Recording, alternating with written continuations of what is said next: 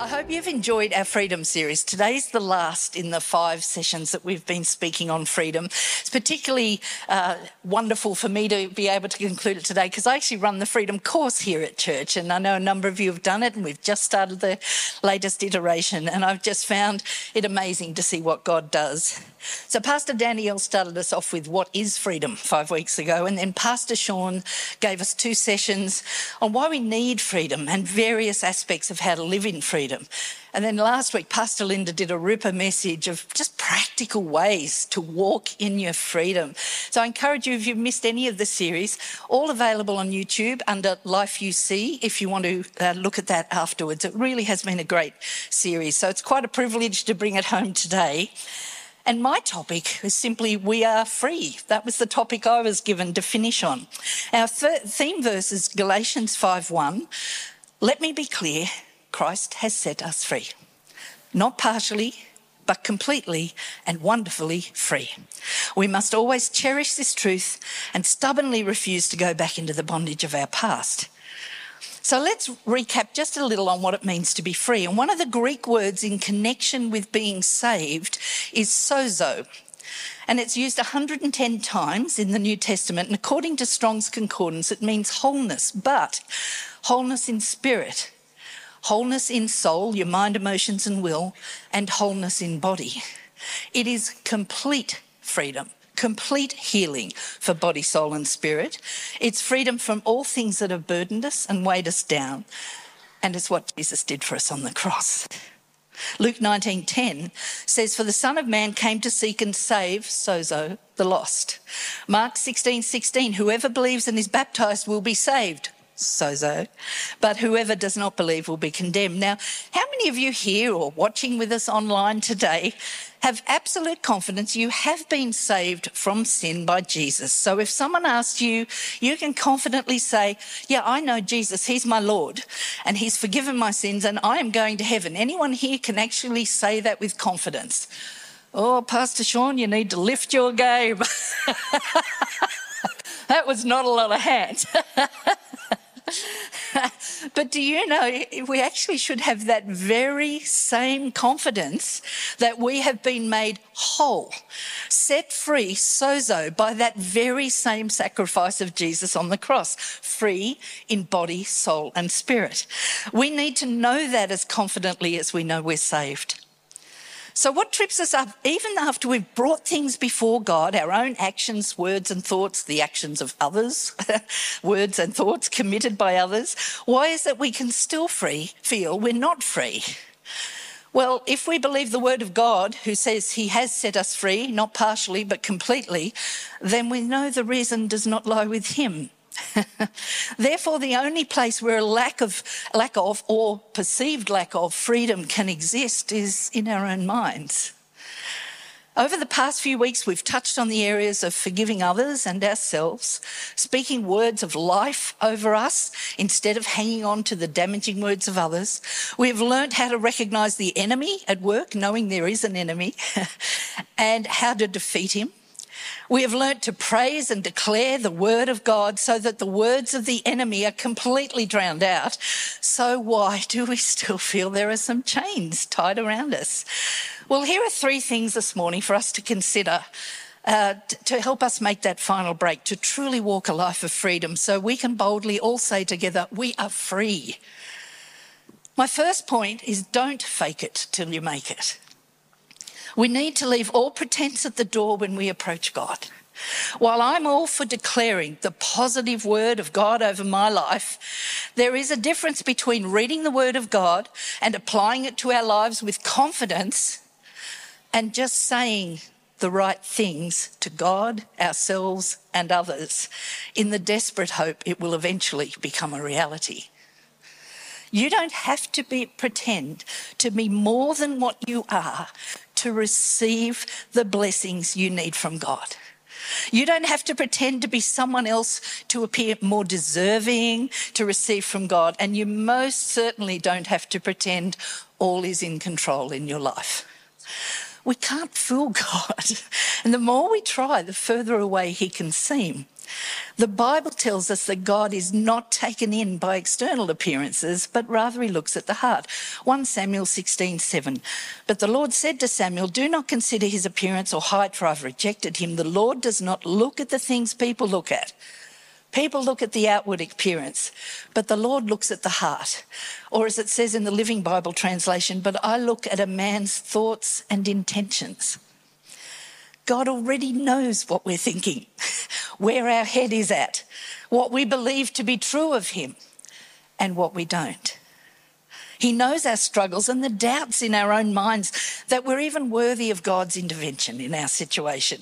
He knows we put ridiculous burdens on ourselves. If only I read the Bible more, or pray more, or volunteer more at Canberra City Care, or break that addiction in my life, or stop sinning, then I will be good enough for God to give his freedom to me. That's stinking thinking. We need to do more. We think we need to do more to get God to like us, but God's word said we don't have to do a thing because Jesus has already done it all. Now, there's an interesting passage that demonstrates Jesus' reaction to falsehoods. And I, I confess I'd never really noticed this before till I read a devotional by Joseph Prince recently, although one verse has always puzzled me, which I'll talk about in a minute. And it's the first part of the story of the woman and the crumbs under the table, which some of you will know. So Matthew fifteen, twenty-one to twenty-five, leaving that place, Jesus withdrew to the region of Tyre and Sidon. A Canaanite woman from that vicinity came to him crying out, Lord, Son of David, have mercy on me. My daughter is demon-possessed and suffering terribly.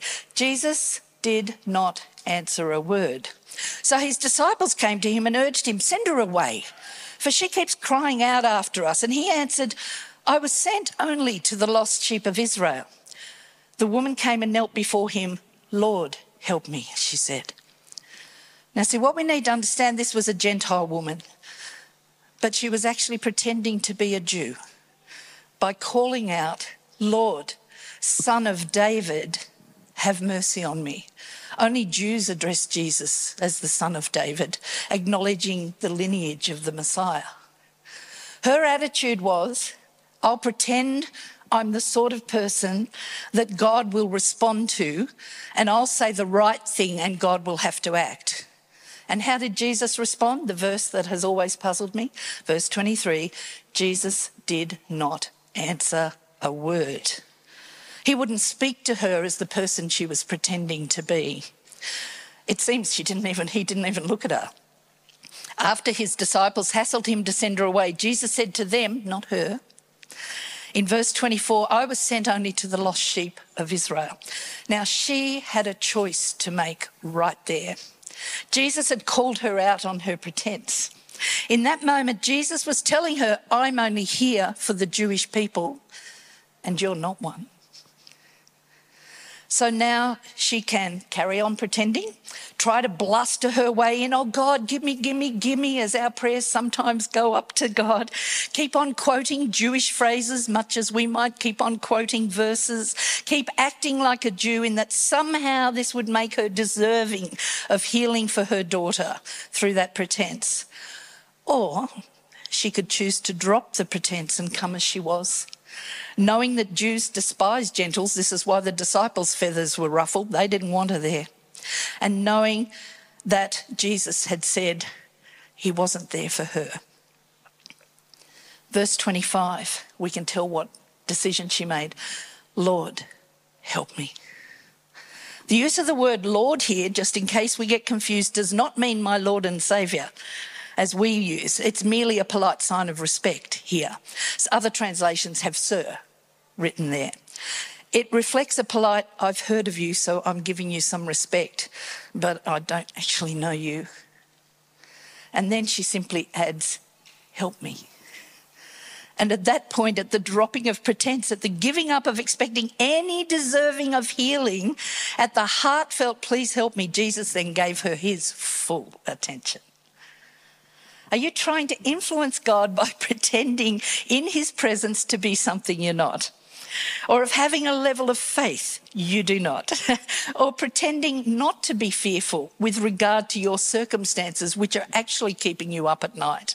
Two words for you: stop it.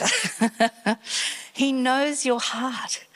So perhaps instead try a prayer like this: God, I'm struggling to believe everything and anything that you have said in your word about me, about how much you love me. Please help me. And then you could perhaps quote my favourite verse, if you really do like to use scripture, Mark nine, twenty-four b, I do believe, help me overcome my unbelief. Being real with God is not a failure of faith. It's the strength that makes sure the devil does not get a foothold in your thinking. We need to understand the simplicity of a verse like Romans ten thirteen. For everyone who calls on the name of the Lord will be saved. Not the good, not the ones who've already come to terms with the things of their past, not the most regular churchgoers, not those who pretend all is well with them every single day, not those others look up to as being super spiritual. No, it's simply anyone with a humble heart who cries out, Jesus, help me. Is that you this morning? Do you simply come with a prayer, Jesus, help me? Then you will be free indeed. It's really that simple to get freedom, to be made whole, sozo. But there's another point I need to make to help you understand how to hold on to that freedom. So my second point is, don't go back to Egypt. To understand this, we need to grasp that there are two aspects to freedom: getting it and keeping it. As has been covered in previous weeks, to become free, we need to ask God to show us those areas of our life that he see, says has kept us, kept us in bondage. We need to agree with God about those things, and then we need to pray them out. So it's a choice to step into our freedom. God promises there is nothing that we have done or has been done to us that has not been covered by the blood of Jesus on the cross. But we still need to believe and ask for that freedom to be applied in our life as we recognise those things, confess, forgive, repent, whatever it takes.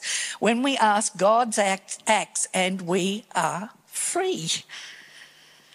But the second thing is, it's also a choice to hold on to our freedom. So to understand this point, we need to do my favourite thing and take a look at an animal. Thank you, everybody, for your patience. Now, what I'm about to describe is called by some an urban myth. However, I can swear to you, I have actually seen this in my childhood, so I have no doubt it's actually real. Some of you younger ones are going to cringe now because I'm going to talk about a circus, the old-fashioned sort that actually had wild animals way back when it was allowed. No offence to anyone, the most mesmerising, mesmerising sight a young person could see. I grew up in Bega, and the circuses came once a year. Most years it was actually located in a crop field just in walking distance of my house, so my dad and I would walk down uh, and watch them set up the big tent and have a look at all the animals. It was so exciting. And I'll never forget seeing the animals, huge, majestic. But what was fascinating to me was watching the man who'd take a big hammer and drive a wooden pike into the ground with a length of chain that would then tie around each elephant's leg. The elephants had a decent amount of room to wander around in, but only within the confines of the length of chain. Now, this crop, was loca- crop field was located next to the Bega River, which when I was a child pretty much flooded annually.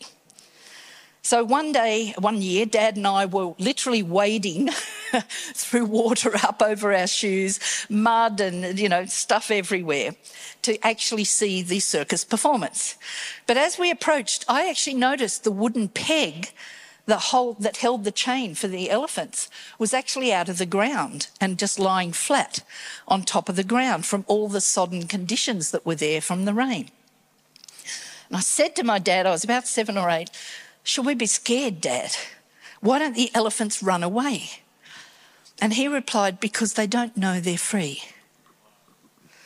They are so used to being bound by their chains that even though they are way stronger than the wooden peg holding them, they never think to pull against it because they've learnt to believe they are not free. That made a profound mark on me as a young child. The elephants could have run off any time, but because they believed they were bound, they believed they weren't free, so they acted as if they were bound. That's the way it can be for us too, isn't it? Jesus paid the price for our freedom. There are many scriptures that I could go through. In fact, I had to chop a lot out to keep to time today. That just prove to you that he, that's what he died for, as well as our release from our sins. He said he came to set the captives free. That's us. He came to make us, make us whole in every sense of the word. He brought forgiveness. He said he brought restoration. We can ask for that freedom and apply it to every area of our lives. And yet we allow our minds to govern us and tell us, oh, we're not really free.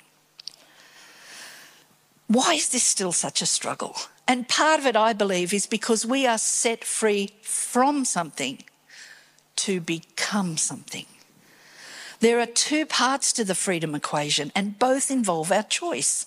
When we invite the absolute glory of God into our area of bondage, but we don't take the steps needed to bring the change in the way we think and live, then it doesn't take long till we begin to feel an internal conflict of God at work compared to the same old patterns of behaviour and thinking.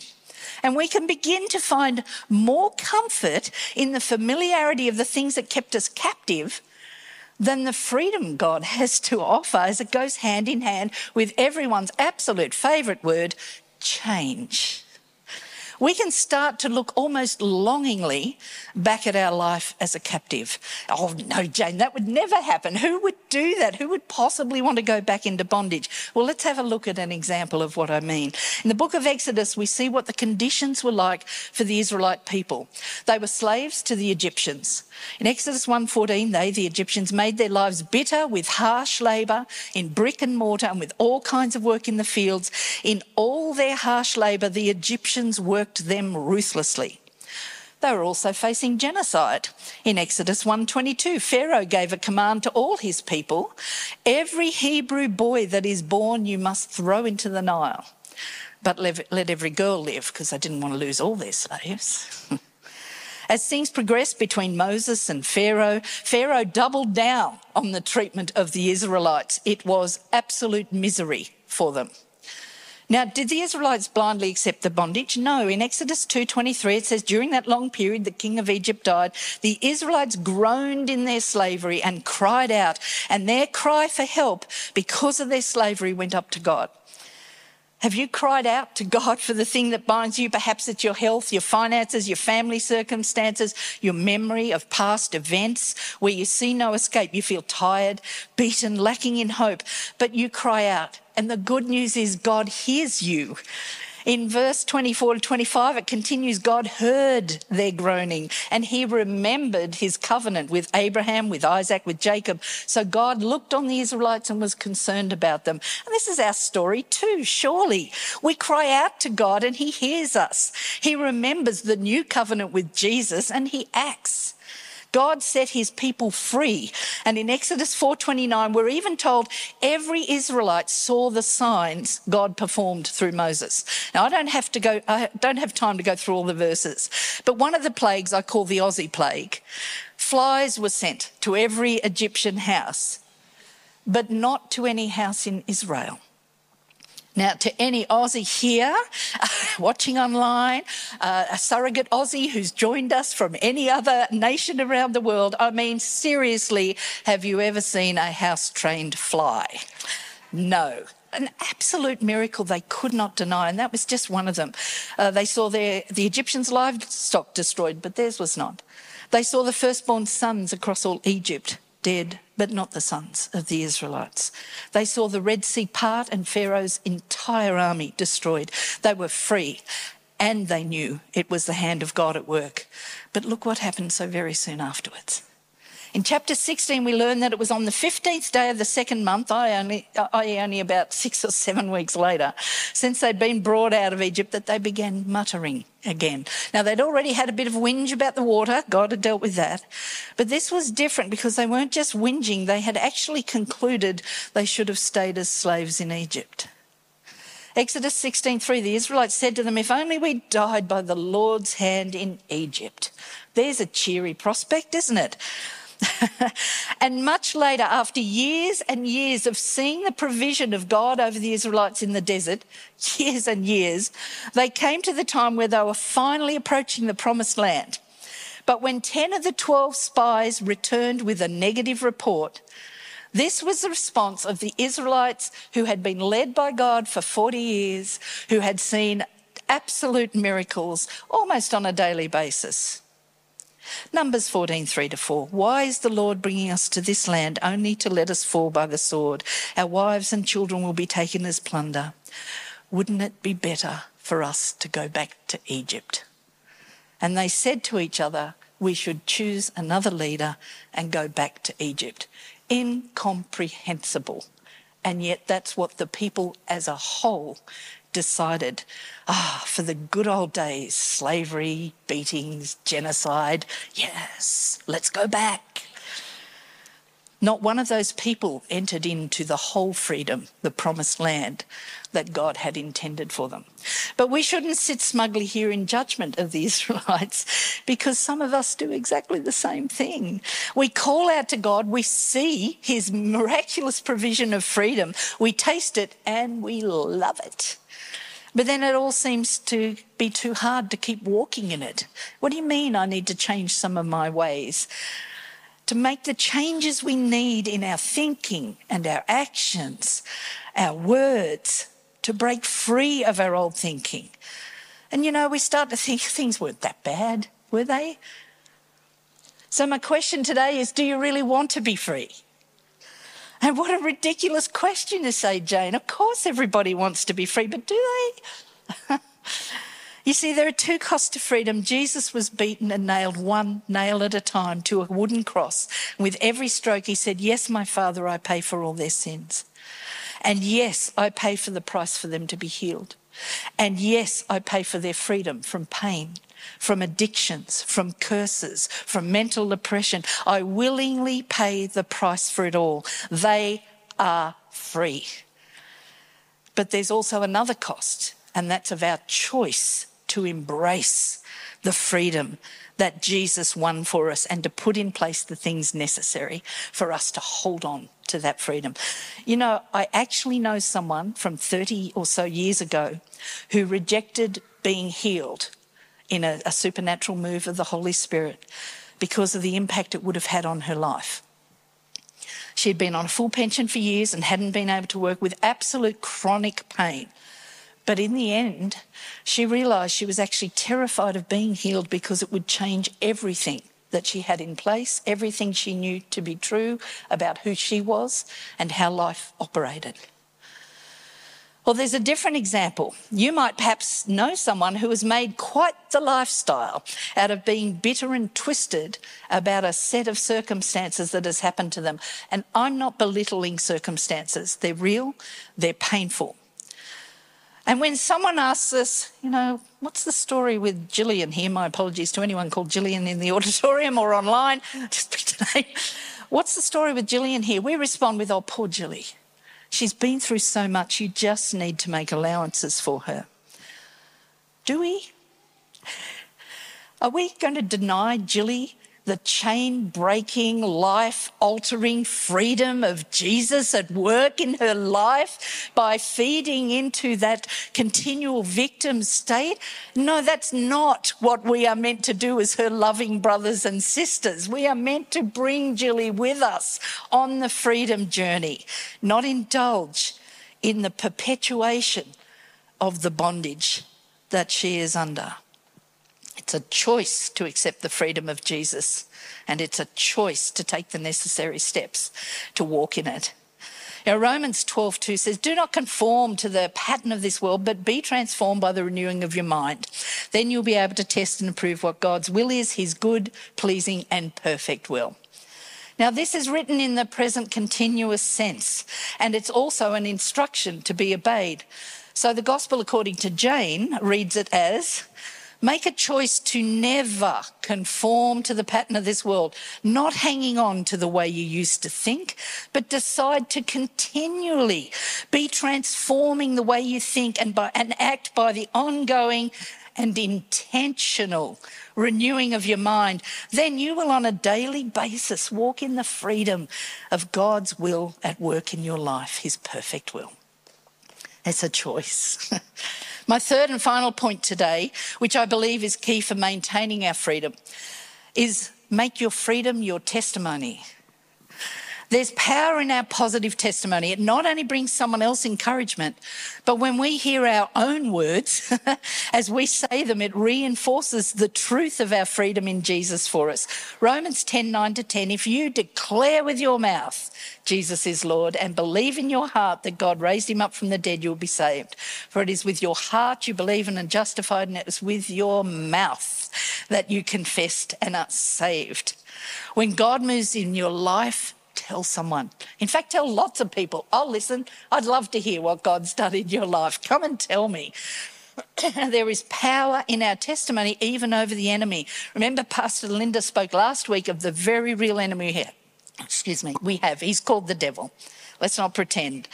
He's called the father of all lies. And he whispers to us that we're not free, that God couldn't really love us enough to want to bless us, that the wooden stake is firmly in the ground, holding us back, even when we can see it's lying loose on the surface. Just listen. Oh, thank you. A very kind man. Sorry. I'm saying it's all this shouting from the tennis yesterday where I was like, come on. I'm actually the person who lost the game, but that's by the by. Revelation twelve eleven a, they triumphed over him, that's the enemy, by the blood of the Lamb, that's the sacrifice, that's the price Jesus paid on the cross, and by the word of their testimony, that's you and me, speaking it out, giving declaration, helping Julie understand that God is real, that Jesus can set her free.